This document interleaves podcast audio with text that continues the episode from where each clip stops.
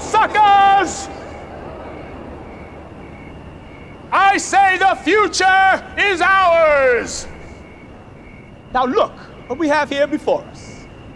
That is a miracle. Oh, gnarly! And miracles is the way things ought to be. Can you dig it? Can you dig it? Can you dig it? Return to the Mac. Get up what it is, what it does, what it is, what it isn't. Looking for a better way to get up out of bed instead of getting on the internet and checking a new hit. Me get up. First shot, come strut walking. A little bit of humble, a little bit of cautious. Somewhere between like Rocky and Cosby's for the game. Nope, nope, y'all can't copy up. Bad moonwalking. And this here is our party. My posse's been on Broadway, and we did it all way. Chrome I brought this note back from the future and now it's a race. Of course it's a race! But what does that mean? It means your future hasn't been written yet. No one's has. Your future is whatever you make it. So make it a good one. Trust me, on my I N D E P E N D E N T shit hustling. Chasing dreams since I was 14 with the four track busting.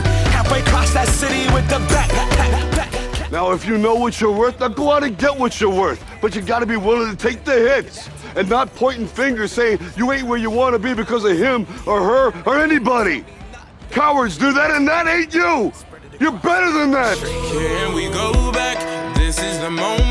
Tonight is the night. We'll fight till it's over. So we put our hands up like the ceiling can't hold us. Like the ceiling can't hold us. Here we go back. This is the moment. Tonight is the night. You were meant to be here tonight. This is your time. Now go out there and take it. Hold us. Nah, can I kick it? Thank you. Yeah, I'm so damn grateful. I grew up really wanna go fronts, but that's what you get when Wu Tang raised you. Y'all can't stop me. Go hard like I got an 808 in my heartbeat, and I'm eating at the beat like it gave a little speed to a great white shark on shark week. Life moves pretty fast. You don't stop and look around once in a while, you could miss it.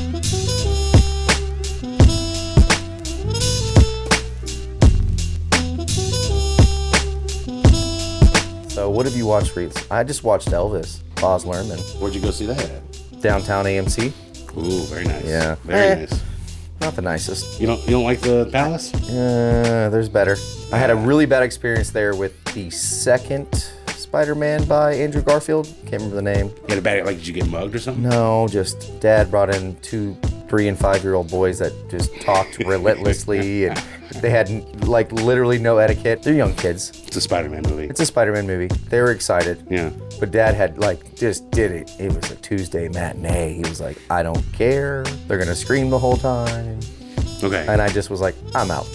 gotcha. I can't enjoy the movie. I didn't say anything because I'm a nice guy. They're kids. I don't care. So now you just judge this place. This is the, this is the Yeah, place where you absolutely. let your kids go and scream. Yeah, yeah. Gotcha.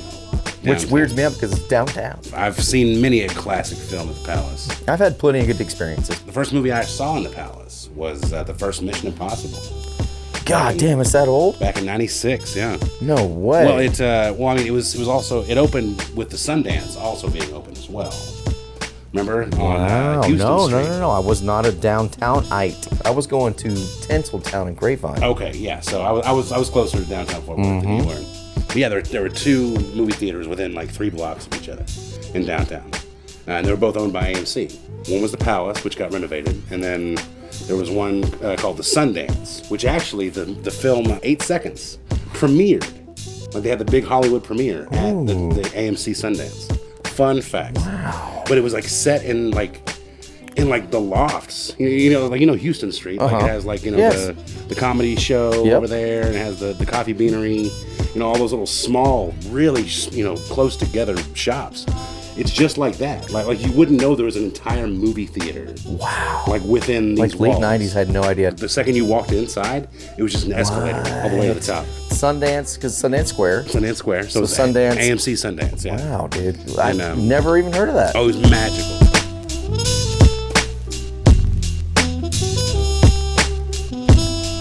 You know, I'm a Grapevine kid, and the Tinseltown was built, which was an epic, like, weirdly cool giant theater. It was, Was that always the, was that Grapevine Mills? no Tinseltown Tinseltown's was own first theater? It opened for Titanic weekend, December of '97. My first date, seventh grade date. Dad dropped me off at Tinseltown opening weekend. I mean, that's Titanic.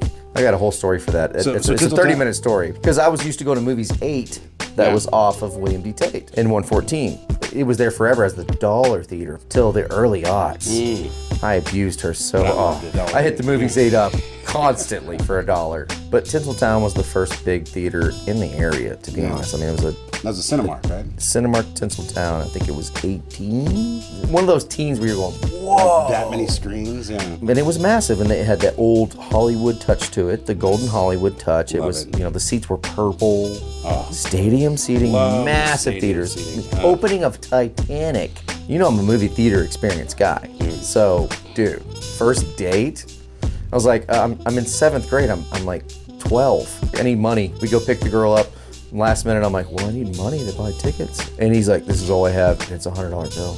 Ah. You give a kid a $100 bill in seventh grade, he's a millionaire. Oh, absolutely. I put it in my little wallet that had nothing in it because I don't even have a bank account. Cute couple on their first date, all nervous. And I walked up and I was like, two for Titanic, please. That'll be eleven fifty. Because Yeah. it was nineteen ninety seven and like premier tickets were five $5. fifty. Yeah. Oh yeah. And I pulled that little one hundred dollar bill out of my pocket like a champ. I was like, oh no, I got this. Like it was mine. like, no big deal. That's all I got in there. Of course, my dad's kind of a tightwad. He goes, I better get some change back. But hey, I'm at eighty-eight dollars. Tinseltown had it going on, dude. They had a food court and then they had the arcade. So I went and dropped 20 on the arcade like it was nothing. Tokens. We're in seventh grade. Parents had to pick us up. We had to get dropped off and So, uh, so how much change did he get back? like I said. So Yeah. 20 at the arcade because we got there early. We were like, it's gonna be busy. We gotta be in line because this is Titanic opening night, and we're little kids and we don't know what we're doing. It's our first date, but we weren't chaperoned. we just, Oh, yeah. we just did our own thing. It was the first time letting your little baby bird fly, I guess. So I've dropped 20 at the arcade. I'm, I, you know, I'm trying to not let her win at air hockey, but you know. Come on. It's hard. Basketball, hoopy thing, like, oh man, Oh, like, it's too oh, I bad. missed. Mm. I was a nice guy. I'm a skee ball guy. That's that's. Ooh, what I grab. suck at skee ball. I gravitate so we to could skee double ball, up. yeah. We could go, uh, yeah, your boy gets skee ball. Yeah. I get basketball. Yeah, double or nothing. So I, I dropped 20 at the arcade. Then guess what? It's popcorn and Coke time. I'm at $68 and 75 cents. That's a lot at the candy stand. Because of yeah. course I went, uh, I'll take a Coke, Wha- or what would you like? I'm down to like 53 bucks, dude Yeesh. and I had a time of my life, but awkward. You don't know how to hold her hand, you know, or no, you know, there's some. There's some so first date movie was weird.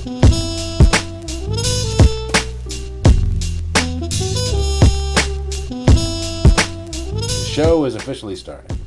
You ready? Let's go. Here we go.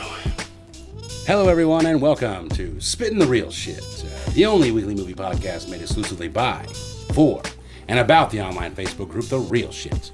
And I know I say this every time, but you are catching us on a very special day because not only is this our 79th episode ever, this is our second year anniversary celebration extravaganza. We are taking this time to take a look back at a year's worth of episodes spanning from July of 2021 to today. On top of that, Round and myself laid down the gauntlet as we divulge our top 11 through 20 films of all time. It took two years to get here, and it's so cool to be able to revel in it. And my name is Charlie Thompson, founder, administrator, and bracket master of The Real Shit. And making a special trip to join me, as always, is my co host and fellow administrator, live and in person, the Midnight Movie Maniac himself, Rylan Johnson. What's going on, man? I'm at the Thompson household. Two years of consistency. We've been trucking along, and I'm so fucking proud of us, man.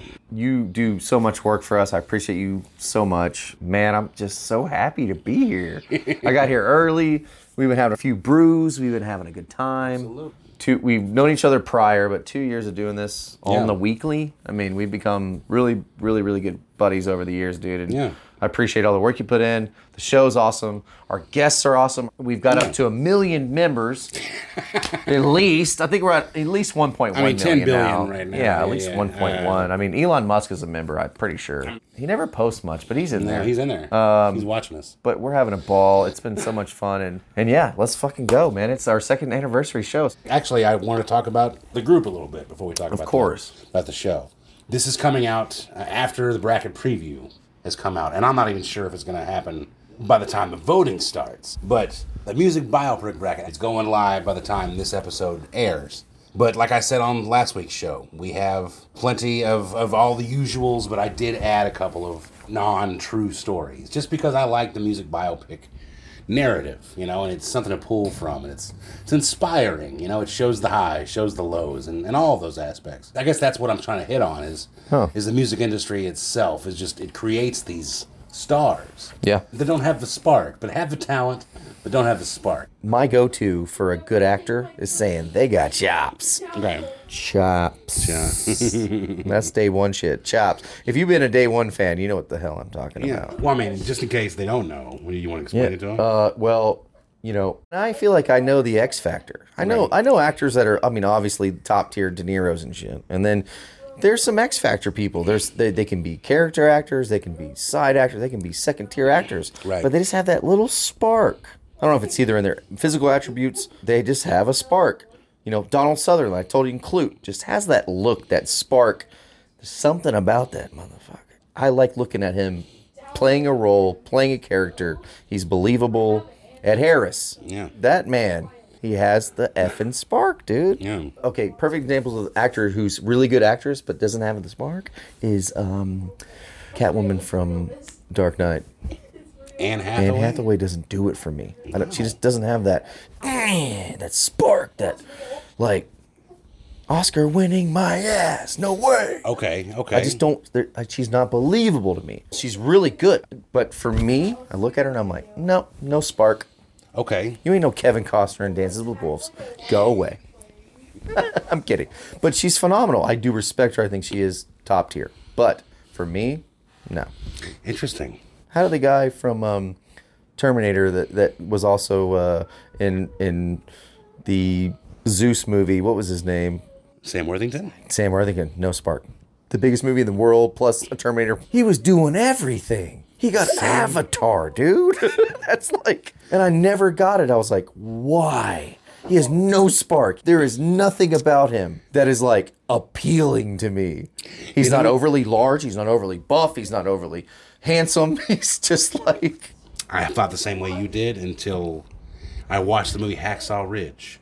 he is good in that. And I was like, man, Yeah, But okay. everyone's good in that. He has the potential to be like a like a smoky Daniel Craig, like a Yes. like he's been through some shit, like that thousand yard stare. He's just the new Russell Crowe.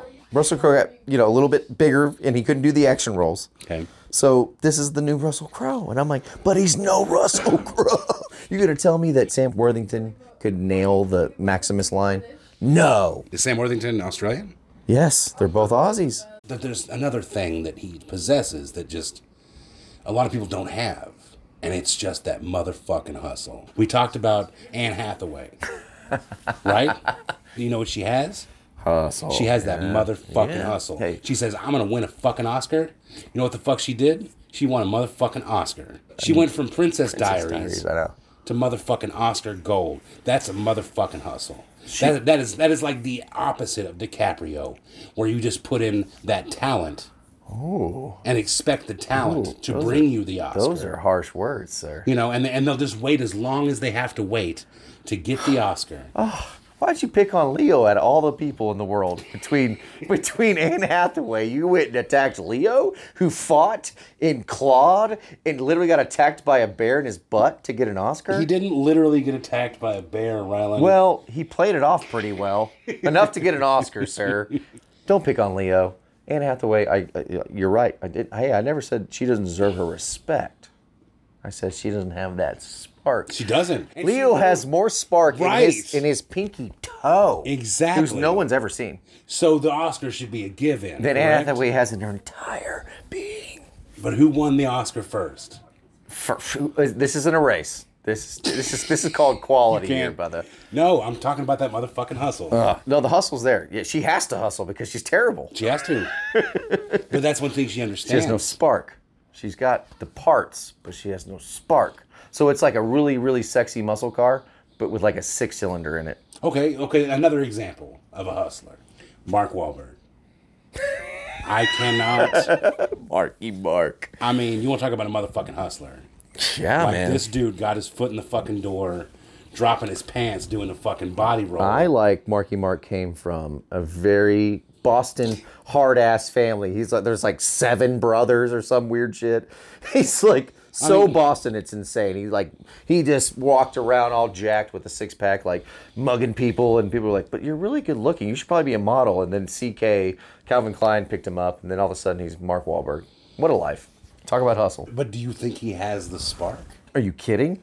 How do you get like thrown in jail and they're like, yeah, but uh, you want to model for underwear? He's got the spark.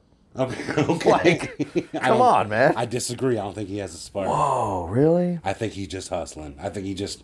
I think he Well, understands. but that's his the worth. thing is, you can have the spark and the t- you can. Anne Hathaway has the talent, but no Right. spark. right. Marky Mark has the spark and no talent at all. He's just like he just had really good abs. But what's the spark? It's being Marky. His name's Marky Mark, bro. His name was Marky Mark before Mark Wahlberg. I think you're getting caught up in the in the hustle, dude. In the hype. Yeah, I, I don't think he has the spark, dude. I, like like literally any role that he's ever taken, Uh, okay, first of all, anybody could play it. no, Boogie Nights.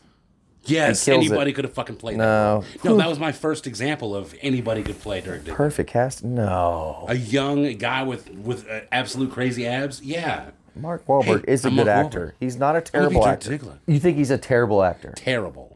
Like on the level of who? Give me another mainstream actor to you say that. Yeah, they're on the same tier.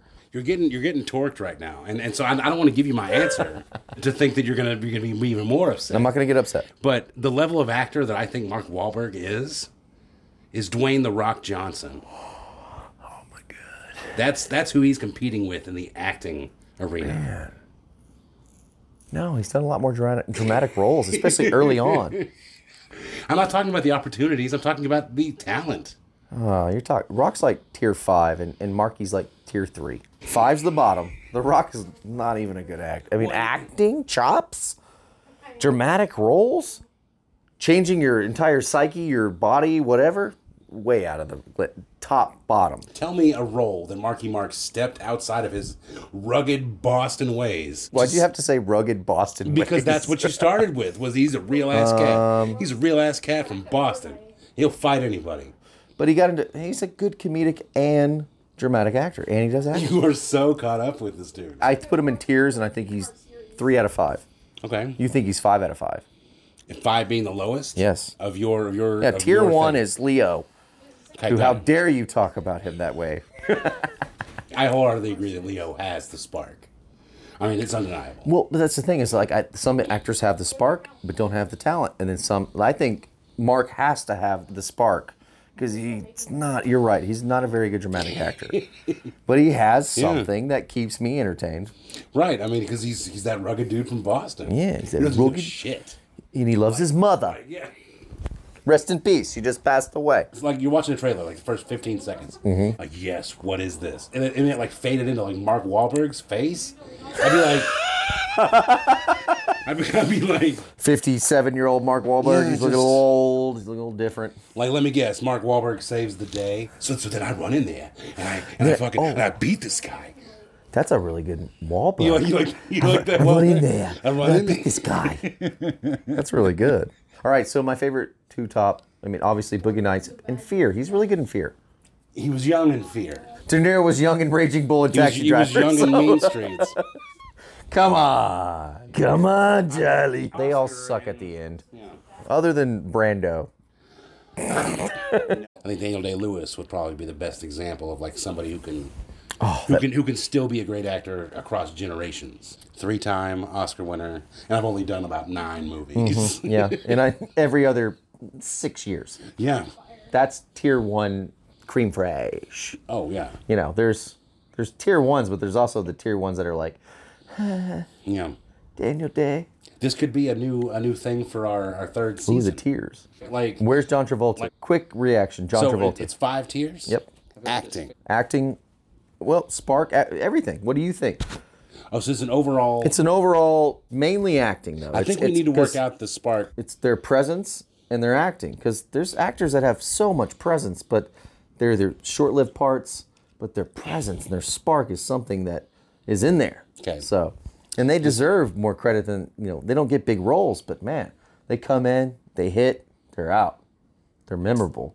Okay. Uh, You Um, know what I'm saying? I do. Uh, what do you say we What do you say we start this as a new gimmick for the show? Yeah. If we if we go deep onto a certain performer or a certain filmmaker, we automatically tier them. Oh, that'd be great. Like we'd be like, what we've talked enough about it.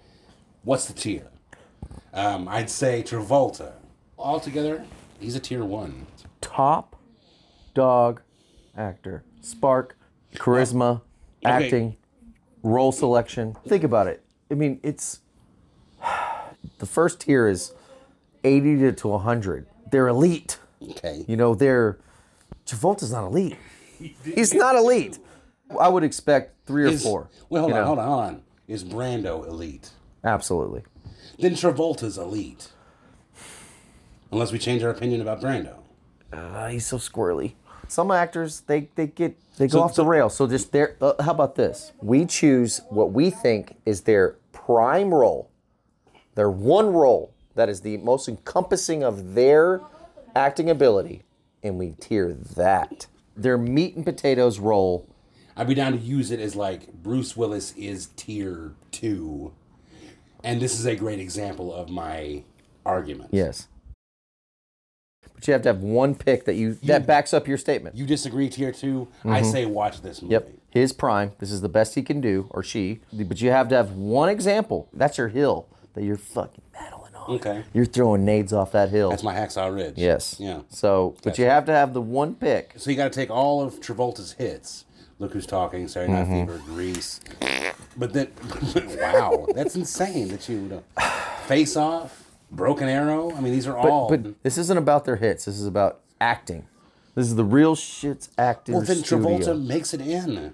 Damn. He makes it in, but he's not. He's a f- tier four. I give you four. Ooh. Tier two. Yes. But you can't justify tier one with John Travolta. I just don't think he deserves statues. No. But but Brando makes it in. Come on in, buddy. I don't say that because I don't know enough about Brando. Right. But a lot of people would. A lot of people think he's one of the best to ever live. all right. Uh, Sean Connery. Absolutely not tier tier one. Okay. He's, he's- no. He plays the same role. Throw in the big dogs, man. Christian Bale. Like, there's no question that Christian Bale is way better an actor than John Travolta. I disagree. A whole tier better. Like method acting is like the best. Maybe form not of method. acting. John Travolta's great, but he's just not that. Holy shit, De Niro! I gotta watch this movie. It's starring John Travolta. That's funny because a lot of people have said that over the well, years. he's a box office hit. Of course, he makes the and money why is that? because he's he's John tier four. motherfucking Travolta. Dude, this would be amazing. This is a great concept, but it has to be, you know, some rules. But see, the conundrums to me are the you know the ones that have the spark and and no talent, or the ones that have the talent and no spark. You know, That's where I'm going. Oh my god. he has more of one than the other. um, but yeah, so I'm, I'm excited to see who wins this bracket.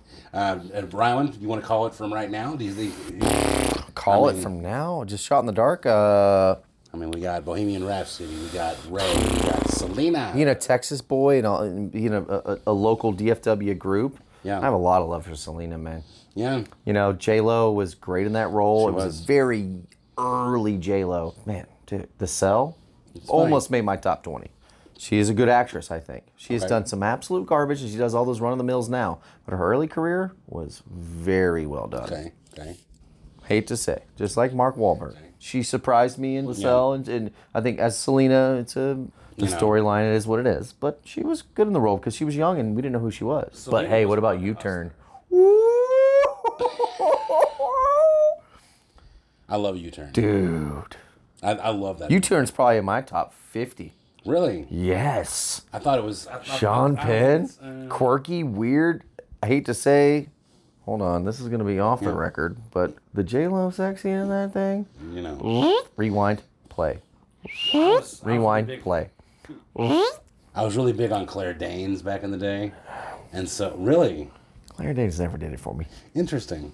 Okay. Well, so Romeo so- and Juliet, So skinny come on. white women, you're just not a big no, fan of. nope, no. I like them. So if they have a like an A cup, you're like Out, fuck get out. 'em, fuck them. Who are you? I'm out. but Amy Adams, she a little stumpy thing with. Oh, now we talking. Does that affect the tear? Uh, no, absolutely not. This is fine. called acting, sir. No, wait, wait. it has to be all encompassing. Like I said, their entire career. I think you should aim for their wheelhouse, and her wheelhouse to to me is the cell, Yeah. Selena, and U Turn. I mean, we are getting so off track here. I- it's, it's going to be a fun one because I feel like our group. There's a lot of what was that? That was a burp, yo. Yeah, but it was a good one. It was like one of those like unexpected. like I ones. was waiting for that one to happen. Yeah. It was like blah. Um, there's a lot of music fans I feel like in our group, so I feel like uh, it'll be a fun one. There'll be plenty of votes. It'll be interesting. and this will actually take the 12th spot in the bracket of champions, meaning that after this, we have four more brackets, and then it's the bracket of champions part two. Oh, no. Where all the last 16, 16. champions are going to go head to head with no context. Just 16 is the magic champions, number. Just 16 champions going head to head to see who the second ultimate bracket champion is. It, it's, it's taken us two and a half years to get here. Dude, what if we what if we go till the end of time and there's a Well, that's kind of the joke yeah, sometimes. and is, there's uh, a bracket. Wait, hold on. What would you even call it? Hold on. The bracket of champions. Bracket of champions. the We have ultimate- 16 bracket of champions. the Turbo Ultimate. bracket Turbo of champions. Ultimate 10,000. And it'd be like, We're like 82 years old, and like we're just and still Charlie playing. kicks the bucket, and I'm like, I have to finish last. I have to do graphic design. That's right. and I'm just on my deathbed, and I, I click that fucking button, or I probably have to click a button by then. post I just button, I just hit my forehead or something, my temple, and It's gonna be way easier. I Yeah. hope the mega mega mega bracket of champions, Bracket champion. I wonder who that would be. bro. It's gonna be something so dumb.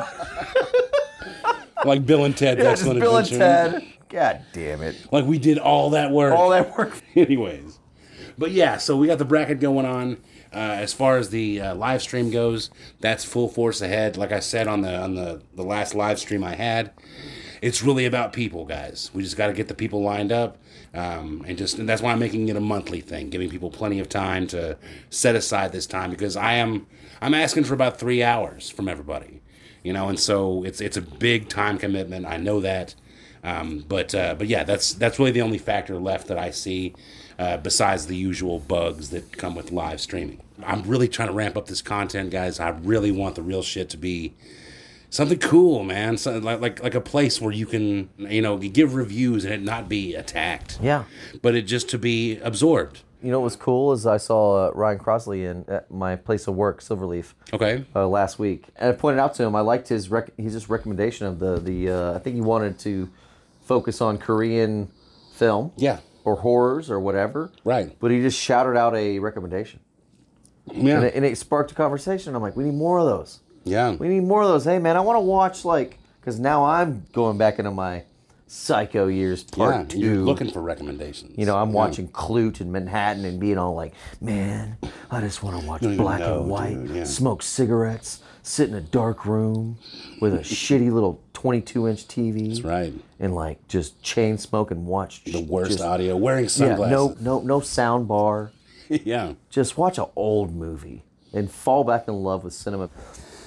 Man, we've only done an hour. It's crazy. I know we've been going off on tangents here, man. That's what we. That's what I'm here to do. Yeah, that's that's that's kind of the whole milieu of this episode. But uh, I did kind of want to go the, over the history of the show of the last season so far. You know, especially like, some of the guests we've been able to get Oh, dude. over the last season. I mean, I guess the biggest get was our homeboy Malden Yeah. coming through with uh, John Mabry, the man who says "Pooh Man, we ha- we we have a Superbad. Hollywood actor on our our, our podcast. Yeah. Um, with with a, another great message too, man. Talk about Malden was one of our top listeners on top of bringing in a, a true Hollywood star.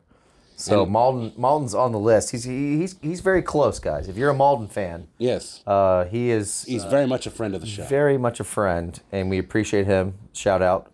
but, but, but but one thing that Malden does not have though is a three timer badge. He's about Uh, to. but a matter of fact, uh, there's there's now four members of the Three Timers Club. Woohoo! Uh, do you remember who they are? I think I do. I think it's Andrew Boat, Yes. Matthew Teeter, Yes. Matthew Smith, Yes. and Andrew Edwards. Yes. All four. It, it's crazy that we have enough content to have multiple people make three appearances. yeah, that's pretty that's fucking that's, cool. that's so, dude. There's so much. Those are our boys. They always interact, and that's the only reason I'm, I'm- here, Mm. I'm man. is so grateful because, for them, yeah. dude. Uh, like I said, we've grown so much closer over the last two years, but to grow together, though, you know, because you said you started this with with a couple dozen, three dozen people. Yeah.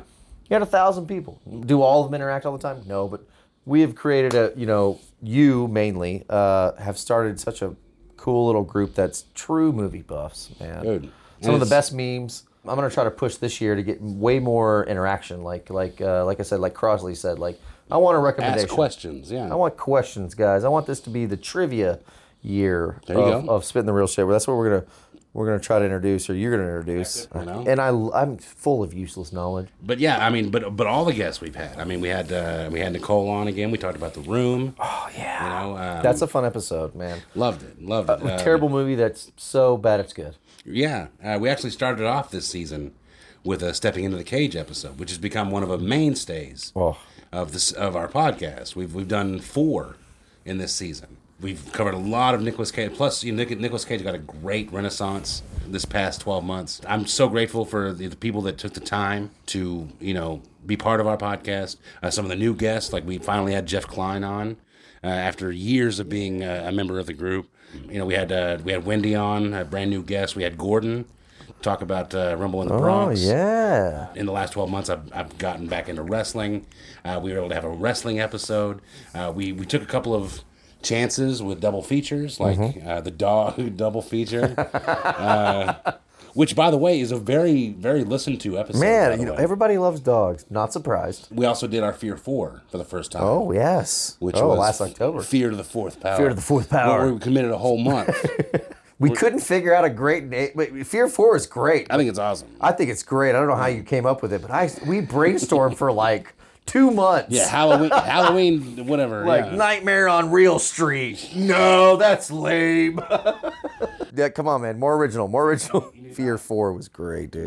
You're yeah, more so- creative than me, though. That you got. You have all the great ideas. no but it was your idea to do the halloween Yeah, yeah. thing i just gave it a name You know, but I, mean- I know you're a big horror fan. I'm a huge horror fan. Uh, last year's, uh, you know, Halloween Kills was was fun, man. We were there. We were having fun. It's uh, I did want to talk about that. I think we kind of learned our lesson with Halloween Kills. Well, we, uh, you we- know. we, know not to schedule something right before Halloween it- on it- the Saturday before Halloween.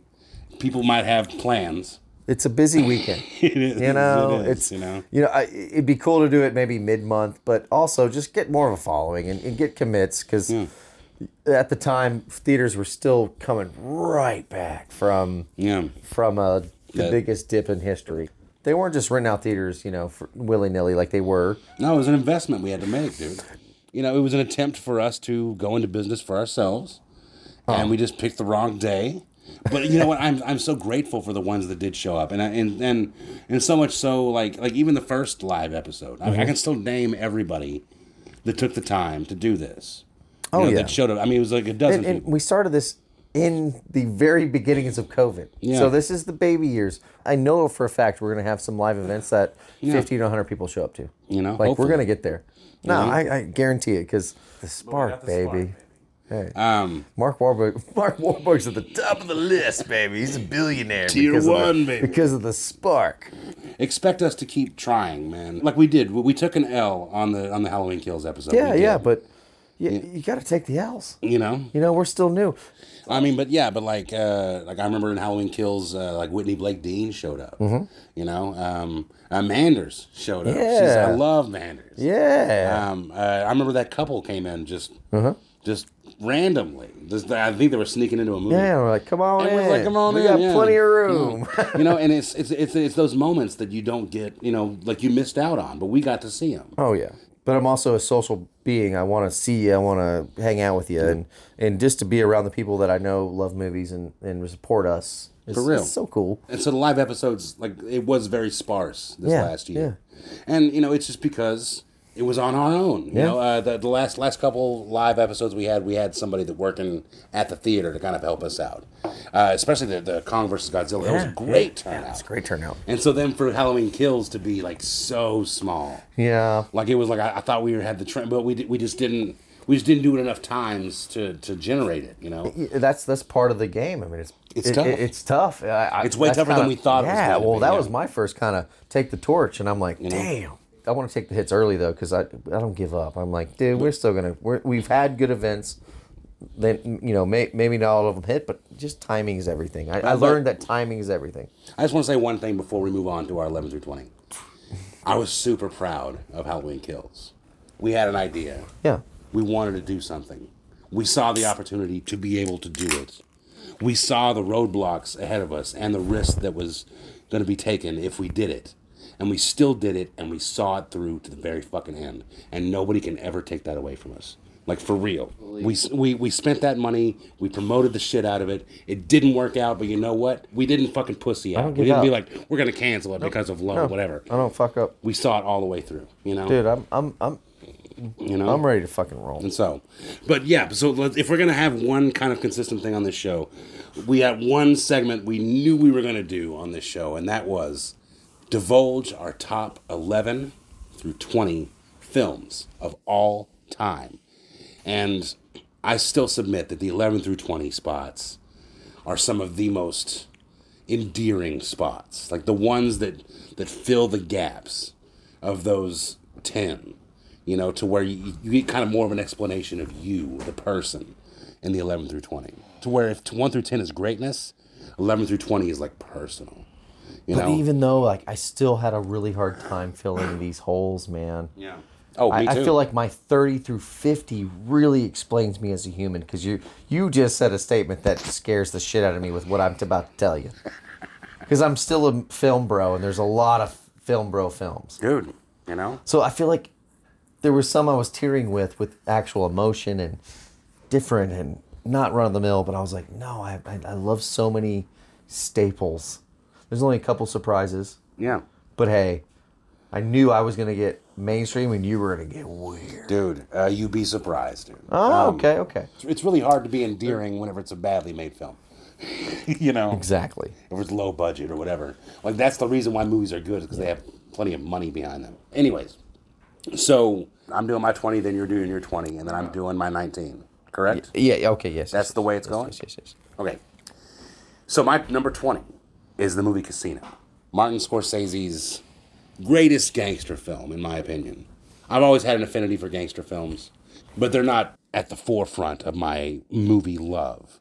Like, I, I find them to be a great justification of great films, but not something that I can watch all the time and not something that, you know, you got to be in a mood or, or whatever. You can't just pop it in. It's a journey you're taking with these people, you know?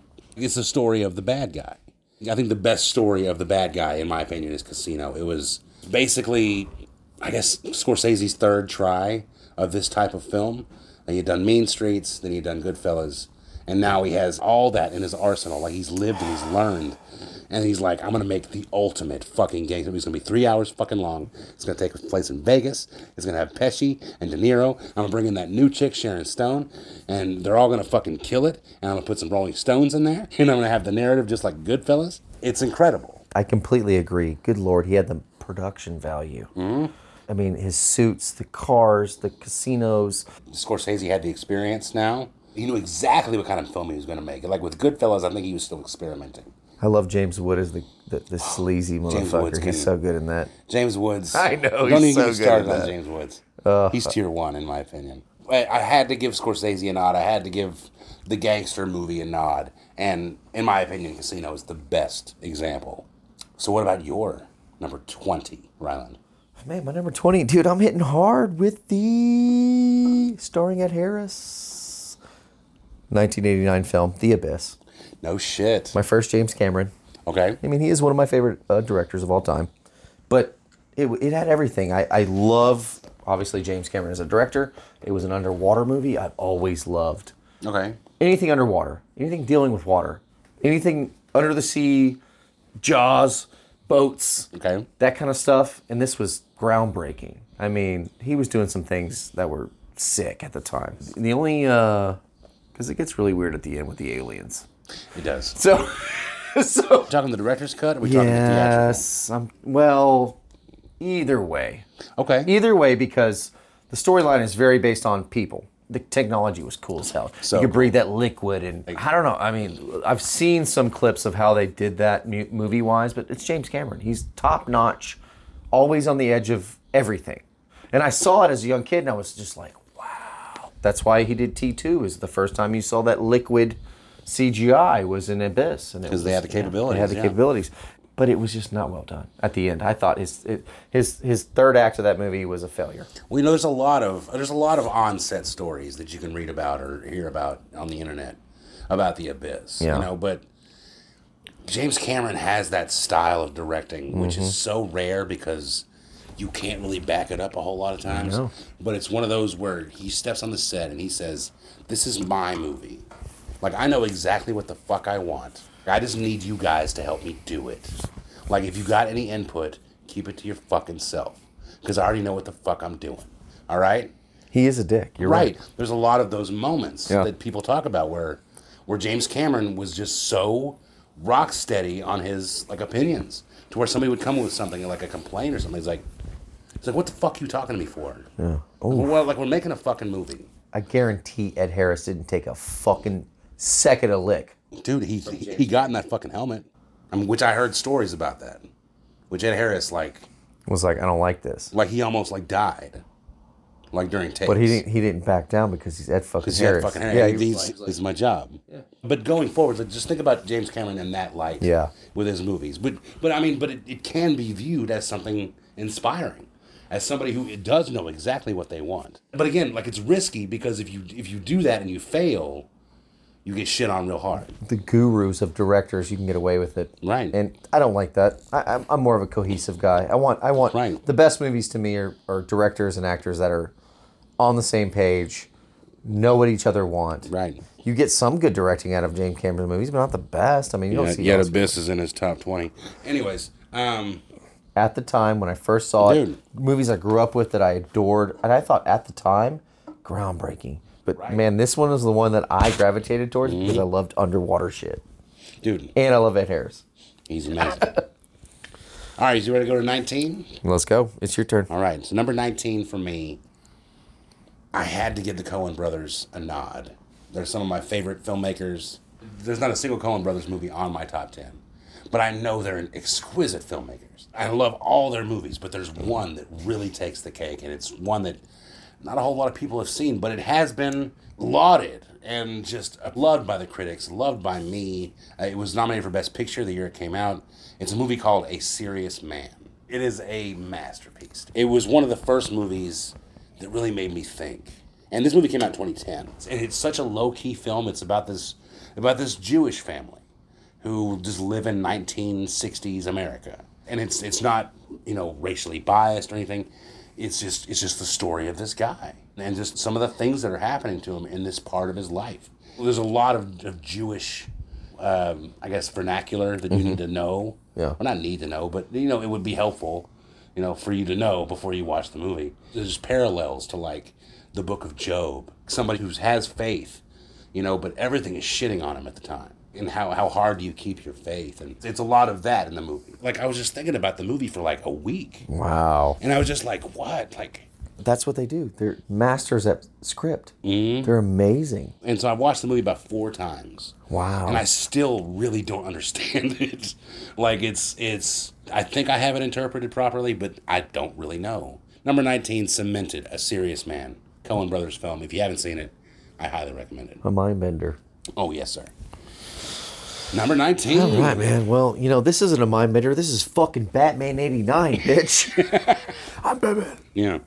and then he punches that guy. It's got Jack Nicholson in it, motherfucker. real quick with this one because we know Tim Burton. First introduction to him. '89 was the year that I remember the most about movies. I went to Batman and Indiana Jones and the Last Crusade Right. at the movie theaters. Wow, blew my mind. Michael Keaton's the best Batman of all time. That's it, Just short and sweet. dude. I mean, what do we got to talk about? Is it literally just the Experience and, and but Okay. the love. We wouldn't have Batman if it wasn't for this guy. right? It went from campy, campy shit that my generation we knew Batman, but we didn't know him like this. Right. Okay, so I I guess my argument is like the movie could have been anything with Batman in it. No, it is pretty epic, dude. No one knew who Tim Burton was before this. Right. I mean, is he not one of the biggest directors of all time? His own actual stylistic directing styles of all fucking time, if not the signature. most. So signature. Pretty cool. Yeah. And he decided his first journey into directing was a Batman movie. It should have been a kids movie, uh, right? Uh, It was I mean it was a kids movie. It was Pee-wee's Big Adventure. but I'm saying his main Like the one that put him on the map. Yes. Yes. He really took a, a risk here to make a Batman movie. Right. And he did it to me very stylistic and very cool and gritty and dark and I'm, I'm just making sure that you're not just Batman on the big screen. no, no, no. All right, cool. It being a Tim Burton film makes it exponentially cooler. Okay. Are you kidding me? Like Just making sure. That's why as a kid I was like, this is weird. Yeah. and also dark and cool and I, I I respect that man a lot. I mean, We'll have to do a Tim Burton movie. Uh-huh. anyways. You ready for my 18? Number 18. I gotta go with Mel Gibson's Apocalypto. It floored me, dude. Like Really? it was some of the realest shit I've ever seen in my life. You know, and and then and then knowing that it's coming from like an Australian man who lives in LA, wrote and created this whole thing that has nothing to do with anything. It's just a story about the Mayan rise. The people got slaughtered because of it. And that's their apocalypse. You know, that's their version of it. And it's just this journey that they take and just Mel Gibson's grandeur. I mean, you can say whatever the fuck you want about Mel Gibson, but my God, he can make a fucking movie. Incredible filmmaker. He's a better filmmaker than an actor, in my opinion. And then one of the first movies I ever saw in theaters was uh, Man Without a Face, which was Mel Gibson's directorial debut. Remember Forever Young? Love, love, love. love. You don't like it? No, I love it, but nobody remembers that movie. no one. I saw it in theaters, yeah. No one ever remembers that move. That's the running joke I have with people I work with. I go, I can't even say it with a straight face. Have you, have you ever seen the movie Forever Young? And I even say with Mel Gibson, and they go, no, Interesting. 99.9% of the time. Apocalypto, it just it checked all the boxes for being like a real, just well made, you know, encapsulating movie. And it told a great story, the hunting, the reality, the, the, the you know, the costumes, the, the makeup, the indigenous look of the whole thing, and how Mel Gibson was able to bring all that together. I'm so impressed with it, and it most definitely hits my top 20 at number 18. Am I surprised you with 18? Okay. 1973 is The Sting. Sting fucks. Dude, The Sting? Fuck. But like but like this thing is like a recent viewing. It's a very recent viewing, and it, It, it shot skyrocketed right. All the way in your top 20. all the way. I, dude, Robert Redford and Paul Newman are like just fucking gold. Dude. They're like Pesci and De Niro, dude. They're just you put them in a movie. Butch Cassidy and the Sundance Kid. George Roy Hill directed Yeah. this film, and he also did '77 Slapshot, dude, which I love, and I'm not surprised because great director. The music in this film, it's it's set in the you know it's a time period piece. Hey, the entertainer. You know, a lot of jazz music, a lot of that kind of stuff. I mean, it's just, and I and I saw it for the first time this year. Is like I said, I'm back in the game. It's Ocean's Eleven, but back in the day. So good. You know, like it, they're they're conning. They're trying to get this big bust. It's such a cool web of characters. Yeah. And and Newman and, and Redford, dude. I don't think I dude. There's not too many actors that put two in one film and they're just that fucking good together. Yeah, they just, just Name meld. one. I loved it, man. I was had so much fun with that film. The rewatchability is through the fucking roof, dude. You ready for my number 17? Right in the middle. Let's go. Here we go. I feel like I shouldn't have it on here, but it's undeniable, and it is Big Trouble in Little China. Yeah. the the John Carpenter classic. It's the movie that got me into John Carpenter, helped me appreciate the signature filmmaker that John Carpenter is. And I know that John Carpenter has made better films, but like you said, with The Abyss, it was your introduction to Cameron. Yep. That was my introduction to Carpenter. And so I was thinking about other Carpenter films. And I was like, no, that one doesn't hit me the way The Big Trouble does. Like this one doesn't. That why one gotta doesn't. why gotta throw Jack Burton in and just out cool the fuck out of me right now? huh? I mean, he was definitely one of the coolest I mean, cats. I love that movie so much. Dude, Big Trouble in Little China, it, it was in my brain. I thought I was like being cultural, you know, because it was like there's And Chinese it's so lore wacky in at there. times and weird and, and mystic and Kurt Russell at the time. I mean, like the superhero to me. Like yeah, and he was like a Han Solo. Yeah, kind he's a of Han, character. he is Han Solo, but he just drives trucks. Right. And then he has to fight, you know, uh, the, the Raiden and the, the electric guy and the guy that blows up into a balloon. David And the- Lopez, Yeah, yeah, yeah. I mean, come on, man. The guy that literally blew himself up Yeah, was the coolest thing I ever saw in my with, life. with light coming out of his Yeah. mouth. We had a whole collection of movies. We knew that like my dad would really enjoy watching Big Trouble. in Little Mm, yeah. China. So it was like an excuse to watch a good movie that my dad was cool with. But yeah, number seventeen, Big Trouble in Little China. I know it's uh, the low key Carpenter. I know it's probably second tier in other people's opinions. Never. But I mean, compared to Starman and Halloween, I, I mean, I don't know, know. I know. Yeah, you're right. It definitely has a special place in my heart, and it definitely makes my top 20. All right, number 17, Someone else to look up to is Gladiator 2000. Maximus. Oh, Maximus Demilus Meridius. What's his name? Um, I know it's so film bro, but you know who I am.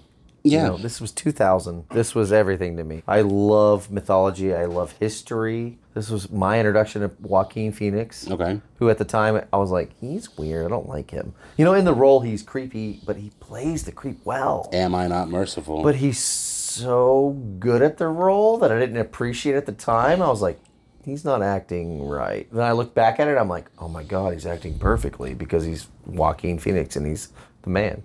But also, Hans Zimmer score. there you go. Come on. Pacing's insane. I gotta throw out Rolf Moeller, the big guy, the muscular guy. He's been in a lot Yeah, of yeah. things. He's he's a, he's like an Arnold Schwarzenegger. What do you think of that? Yes, uh, Head fuck. head fuck. No, it won Best Picture. I mean, Best Russell Crowe picture, won two Best thousand. Actor. But two thousand, I mean, it's got a lot of weight to it. Number 16, Let's go. rounding out the bottom five. I have to go with the Rocky Horror Picture Show. Oh yeah, what a cult following.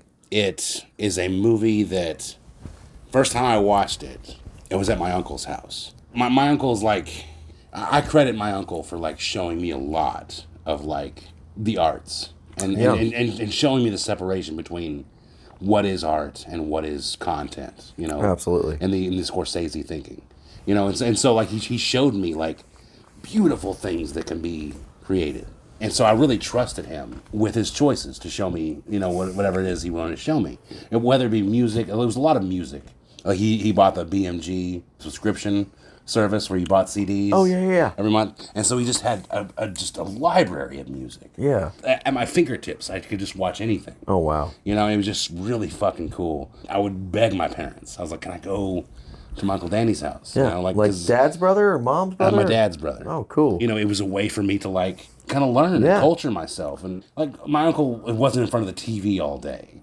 Like my dad was. So Yeah. it was like, hey dad, uh, tell me more about, you know, you know, he's like he's like, fuck off, kid, I've had a work week. You know? but my uncle was down to like teach me. That's cool. I'm mad props to my Uncle Danny. My parents asked a favor of my uncle to watch me this day. And but he, he already had something going on. Like he had some kind of phone call, like for work or whatever. So he picked me up, he brought me back to his house, he goes, Here, watch this. Put on Rocky Horror, because I think the brand new like the twenty fifth anniversary or, or whatever it was. Here, The- just watch this little boy, Rocker, Rocky Horror. yeah, and then he went. And, and- love it. and then he went and like did his phone call or whatever. I must have been eleven. Yeah. You know, and just hearing the first song, the Damn It Oh, yeah, Janet, and just like I'm, I'm in. You know, the double feature picture show song for the credits. I was like, these songs are fucking bangers. Dude. Absolutely. The message and Tim Curry's performance, all of it together, is just so good. It was compelling. You can watch it over and over again. You can watch it with friends. You can watch it alone. You know, you, you can still get that great movie feel. And I've watched it in a theater you know, with the full force. You know, Mm-hmm. Yeah. the, to- the toilet paper experience. I didn't appreciate it until I saw it live in a theater. Yeah, I immediately got it. I Yeah. immediately got the the whole thing. You know, the, the going to a bunch of freaks and the, you know, Yeah. the next song and the next song and the next song. Like I totally got it. And he actually had the Rocky Horror uh, soundtrack. Oh, that's on awesome. CD. And so every time we, I got into his car, I was like, "You got that Rocky Ah. Horror?" and we would just we would just listen to the soundtrack, and it was it was one of those that that, that showed a whole new subsect of cinema Oh yeah. that I didn't even know about. You know that that you know there's inspirations. I caught the parallels of like Frankenstein, like all these things that were just kind of glommed together, and I was like, what a great little hodgepodge. And then over time, you start to respect it even more, and just the Rocky Horror, the mantra, don't dream it, be it. That's really all I can say about Rocky Horror. Uh, what about yours, number sixteen? Man, you're Ryan? so much cooler than me, dude. well, we don't have to talk much about JP93. Is that Jurassic Park number sixteen? yeah, bro. Dude, I mean, I don't blame you. You know I'm a Spielberg guy. We've talked about it. I mean, it's it's such an epic theater moment. So it's a quick one. Let's Yeah. go to yours. So to keep the train moving, getting into the top half, of the 11 through 15, we'll start with 15. So my number 15 is uh, kind of a newer film. Again, it's The Social Network. Oh, David- David Fincher's- David Fincher. Opus, in my opinion. I mean, it's David Fincher. You got Aaron Sorkin. You know, writing the film. It's about Facebook. It's in 2010, where face when Facebook was just everybody had Facebook. Yeah. It was depicted so well, and then Fincher's direction and his mood and Trent Reznor's score, Th- just the fascinating facts that you get along the way, and maybe you didn't know about how a social media network was set up. You know, like all these little those little stories that you get from it, so good and so compelling, and and I can watch it anytime. I mean, Aaron Sorkin's writing is just so magnetic in that film. Sometimes he's accused of being just way too wordy. Mm-hmm. I think it works perfectly in this film because it is so tech savvy. When I first saw it, I just didn't get it. It was it's too early in my game to understand the quality of it. Yeah. You know, it was a talky s- Facebook movie for me. Yeah. You know, I was like, uh, I know it's Talky Facebook movie. Take Fuck talky that. Facebook movie, but There's not a single explosion in this thing. no one punched anyone. Um, but good lord, man! I mean, it was my first Andrew Garfield. I was gonna say uh, Garfield kills it, he's so good in it. and he went from that to Spider. He did. I feel like he wasted his prime with that Spider-Man role. But we didn't man. know that what was going to happen with Spider Man. I know, but he took the money. He did. And now where's he at? I mean, he's like a three-time Oscar Mhm. nominee now. So, I mean, so there's But- that. There is that, but I want to see more of him. I want more. He's so good. And then you know, Eisenberg. Say what you want about the guy, but I think Yeah. he killed it. I think Justin Timberlake for all of his talents. Ah. I mean, he he he did a serviceable job. Uh, you know. Serviceable is a great word. Ve- Very. But I mean, but the star of the show is really the mood. Trent Reznor. I mean, Yeah. he really knocked it out of the park. Absolutely. Uh, but yes, that's number fifteen, Social Network. What about you? Number fifteen. To me, this is pretty. Uh, this is pretty artistic for me here, uh, Charlie. 1996 Fargo. Very nice. You know, it was a toss up between The Big Lebowski and, Lef- and Fargo, and I'm like, I gotta get something serious in here, man. You know, I gotta get some William H Macy. You know, I gotta get some just perfect writing. The Coen Brothers are just so damn good. So good. And I caught this late, late in my game. I didn't watch it anywhere near '96. Major hit. Their big Oh, splash. oh, that absolutely. Really uh, set them off. Quirky. I mean, it's Minnesota. Their accents, just the pacing and the dialogue and the everything about this film was just fun, dude. And I watched it late in the game with my psycho years, and I just I fell in love with the Coen Brothers after that. Come on. Oh, come on. I mean, it was my first Bill Macy. I remember being so, like, blown away by Bill Macy's performance. Well, I mean, he's like true evil. and, Like he's- pure evil. And you know he's gonna he's fucking up the whole entire time. And it's just it's just Cohen Brothers, man. It's Yeah. so good and so great. And it only trumps Big Lebowski because I'm like, this is a true somatic to me. Like, oh, most people will agree that Fargo's. I hope to say a better film than Big Lebowski, but they're like. Yeah, I remember getting stoned and watching Yeah, Big, it's Lebowski. Big Lebowski in college over and over again. Yeah, I just just, started yeah. bowling and Yeah, and Buddy's having gonna suck his fun. dick, and yeah. All right, number fourteen. Here we go. Number fourteen. I gotta go with the wrestler. Oh, like you're owed to, to wrestling. It it did a couple things. I mean, it it brought back Mickey Rourke, which I love. Yep. But, but for me personally, it was the spark to get me back to watching actual wrestling again. It was a movie that I heard was getting a lot of ac- acclaim. It was called The Wrestler. There's not much you can really deviate from that title, so it's got to be about a wrestler. I was intrigued, and then uh, me and my sister actually we took a special trip to Dallas to go to the Angelica Theater in the middle of like the history part Yeah, of Dallas yeah, to go watch like a special screening before the wrestler went nationwide. It was like regional. Yeah. Like you'd only watch it in certain big cities. And so we went and why it was a f- it was a packed house just full of pretentious hipsters. Oh, wow. Just just, just watching this in, in like a very hipstery theater and and it was so good. And and I remember just just being enthralled by every second of the film. I didn't feel bored. I was soaked in it. And and Aronofsky's direction in that movie, it, it really bled into Black Swan, which became like more of a hit for him. But I think he took a lot of camera aspects from the wrestler and put them towards Black Swan to make Black Swan as great as it is.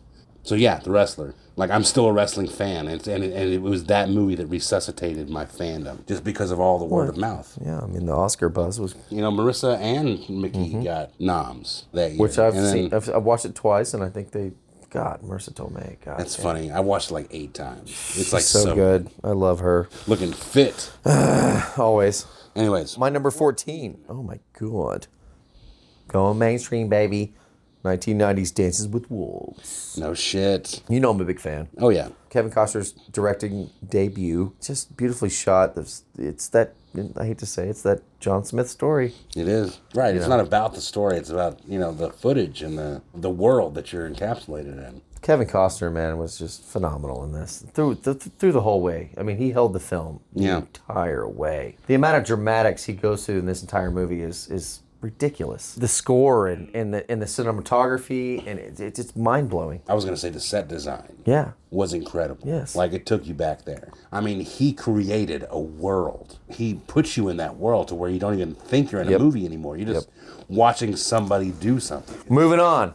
Yes, number 13. One of our entries actually match, and it's 1993's Jurassic Park. Hell yeah. Na na na na na na na na na na I mean, na in na na. in the same ways that you defend it. I mean, it's it's it can only be described as that theater experience when you watch it for the first time. It's like you cannot take that away. Like the second it's imprinted on you, it's there. You were there. You saw the dinosaur walking across the motherfucking screen in '93. Like, like, do you remember what people were wearing in 1993? Man. it was some of the most atrocious shit. But you- but- A lot of windbreakers. yeah, a lot, not a lot of technology backing up their style, but they had Jurassic Park, and it was so fucking good. Take me back to 1993, opening night of Jurassic Park. Plus, y- you bring a 20 in into 1993, you're gonna get a popcorn, a drink of some candy, and maybe play a arcade game. Jurassic Park, man. Uh, I, I can't say enough about the film. We've talked about it before, like you said. I mean, it's an absolute classic. It's a game changer. That's of a cool. Movie. That's cool. We we finally Um, matched once. yeah. I mean, we both acknowledge that this movie is great. Across the board, I think it deserves a top 25 spot in all of time. You can't have Jurassic Park not in your 25. Anyways, number 13, Rylan. Ugh. Hey, what episode was Taxi Driver for us? God, was it number two? Pretty sure it was number two. Is that Taxi Driver? I think so. It's number 13. Is my number 13 is Taxi Wow. Driver? So we I inspired a top 20. Top 20. You- That's you- an It, it trumped Ghostbusters. This is Ryland Just talking. knocking them off the fucking Yeah. Mm-hmm. list, man. Um, we talked about it. That was a fun episode because I h- dove head Well, I mean- first into this. Well, I mean, film. knowing what I know now about your Vanilla Sky yes, experience. yes. I mean- it is so similar. It's yeah, it's uh, It's a journey. that yeah. that '70s dark New York City, knowing it's Scorsese and De Niro being just top fucking tier. I mean, talk tier about- one at it. it- I mean, talk about like hitting on all cylinders. Like if your Sunday had, you know, so and so, but mine had De Niro and Taxi Driver, I would be like, look at me. that's right. Look at I have two cherries. My little Sunday's perfect. It's better than yours. Yeah, probably. But hey, it's all an opinion. But no, dude, like performance, the gore at the end, the impactful ending to me, like knowing Jodie Foster only as an adult, Yeah. and then not seeing this until l- two years ago. Yeah, What a mind fuck, man. dude. Now I see Joker with Joaquin. He won best actor because of this literal knockoff of Taxi Driver. I hate to Dude. say, but Well, actually, there's another Scorsese movie that I would love to recommend to you.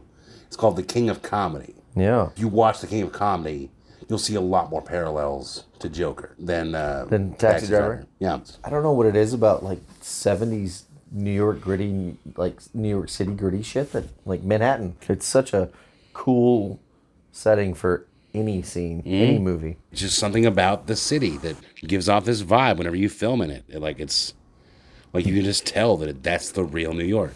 All right, so you ready to get these the last two entries? Man, let's go. Man, okay, so you have no idea how hard it was to whittle down Really? these last two. I knew what my number 11 was going to be. Like, I, I maintained number 11 for a while. Okay. But number 12, it's kind of like your taxi driver. It was a movie that I've seen in the last three years, and it skyrocketed.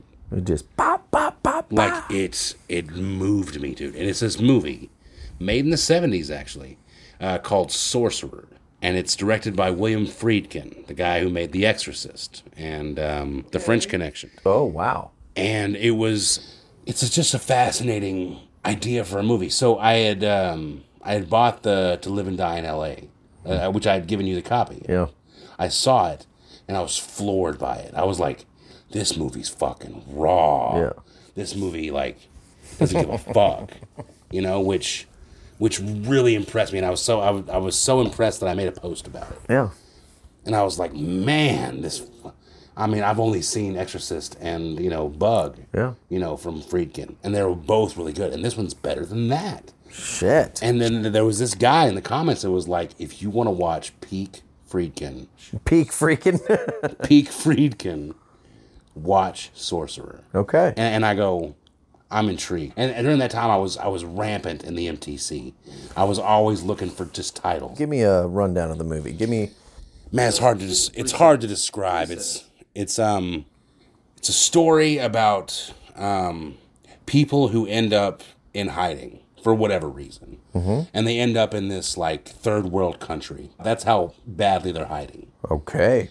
And at the same time, they're in a country that's mining for oil. A fire starts at the oil site, just fire burning oil constantly. And what they need to do is they need to, to blow up around the hole to cover the fire, to stop the fire. Yeah, yeah. But you need dynamite to do that. The only dynamite in the area is like up this mountain, and it's, it's already wet. And I don't know if you know about wet dynamite. If you just shake it a little bit, it'll explode. And so there's like six cases of dynamite that need to be transported from the top of this mountain all the way down to the oil place. And so the the local people, they're like, well, let's get those fucking people in hiding. I mean, they're not living for anything. they task these people like, who's the best at driving a truck? And so it's just this journey to travel compromised dynamite down But what a is very. sorcerer? Has anything to? I don't even know. I'm like, I thought it was gonna be wizards and shit. No, it's I I don't even know why it's called sorcerer. Oh my I God. but but but at the same time, I was starting my new job at the airport. It was my first day, and I remember the night before my first day, I had watched the first half of it, and I was just like, I was locked in. But then I was, but, but then all of a sudden I was like, it's two o'clock in the fucking morning. Yeah, I gotta, go. to I- bed. first day of work. But I had the night shift on my first shift at the airport. And so I had the whole day, right? And so I was like, oh, I'll finish that movie Sorcerer before I go to, b- before I go to work. And I remember watching it and just the I mean, as good as the first half was, the second half I was just like like I, I don't even know you can make films like this. What was epic? Dude, you gotta watch it. This is number twelve for you. Dude, I mean that's a huge I know. recommendation. And I've never heard of it. Dude, And, I'm that's- upset right now. some of the shots they get are incredible. And I was so inspired by it. My first day of work, I was like, I'm still thinking about this movie that I just watched. I'm about to slay the first day of work. It always reminds me of my first day at, at the airport. Man, that's I remember great. watching Sorcerer and it being like, Getting you pumped up. just being like, like, how the fuck did I not know about this movie? It's one of the best. Now I gotta movies. watch it. Dude, it's so good. So yeah, number 12, Sorcerer. Easy. Anybody who's seen it, you can attest to it. Just hard to describe. Man, number 12, Rowan. So I'm going Inglorious Bastards. Very nice. You better know how to spell it too. Christoph Waltz. Brad Pitt as Lieutenant Aldo Rain. What a great character. I don't want to be a fanboy, you know. Right. But it's there. It's there because it's that damn good. Mm-hmm. It's 10 spots away from the number two spot. Like, he is a master of dialogue in this film. I agree. The, the, this is the suspense and the, the anxiety in the in the basement scene. Tension. Oh, Michael Well, I mean- Fassbanger. I mean, mean, the- I love him. He has both. He has the spark and the skills. Michael Fassbender? Man, Fassbanger, Fassbanger, fa- whatever. He's got the chops. He's got the chops, dude, and he's For got the sure. looks, and he's got the you know, he's got the charm. Yeah. and he's got the spark. But also, I mean, side character. I mean, I ha- I had to write down Diane Kruger and Eli Roth. I love Eli Roth to death. I mean, he's dude. Fun fact: Do you know who was supposed to play the bear Jew? I do. Who wasn't? Adam Sandler. It was Adam Sandler. There is some very heavy shit in this film, goofy shit in this film, razor edge anxiety. And Yeah. The first scene is some of the- Gold. They made a glass of milk seem fucking ominous. I mean, there's probably not much better first intro scene to a movie than than, Yeah. than the first 15 minutes of this. And Christoph Waltz is. eh, There should be more in there, but I just want to spread the wealth. So good. I'm glad you're a Tarantino fan also, because there are Tarantino haters, which I never understood. How could you? Go away.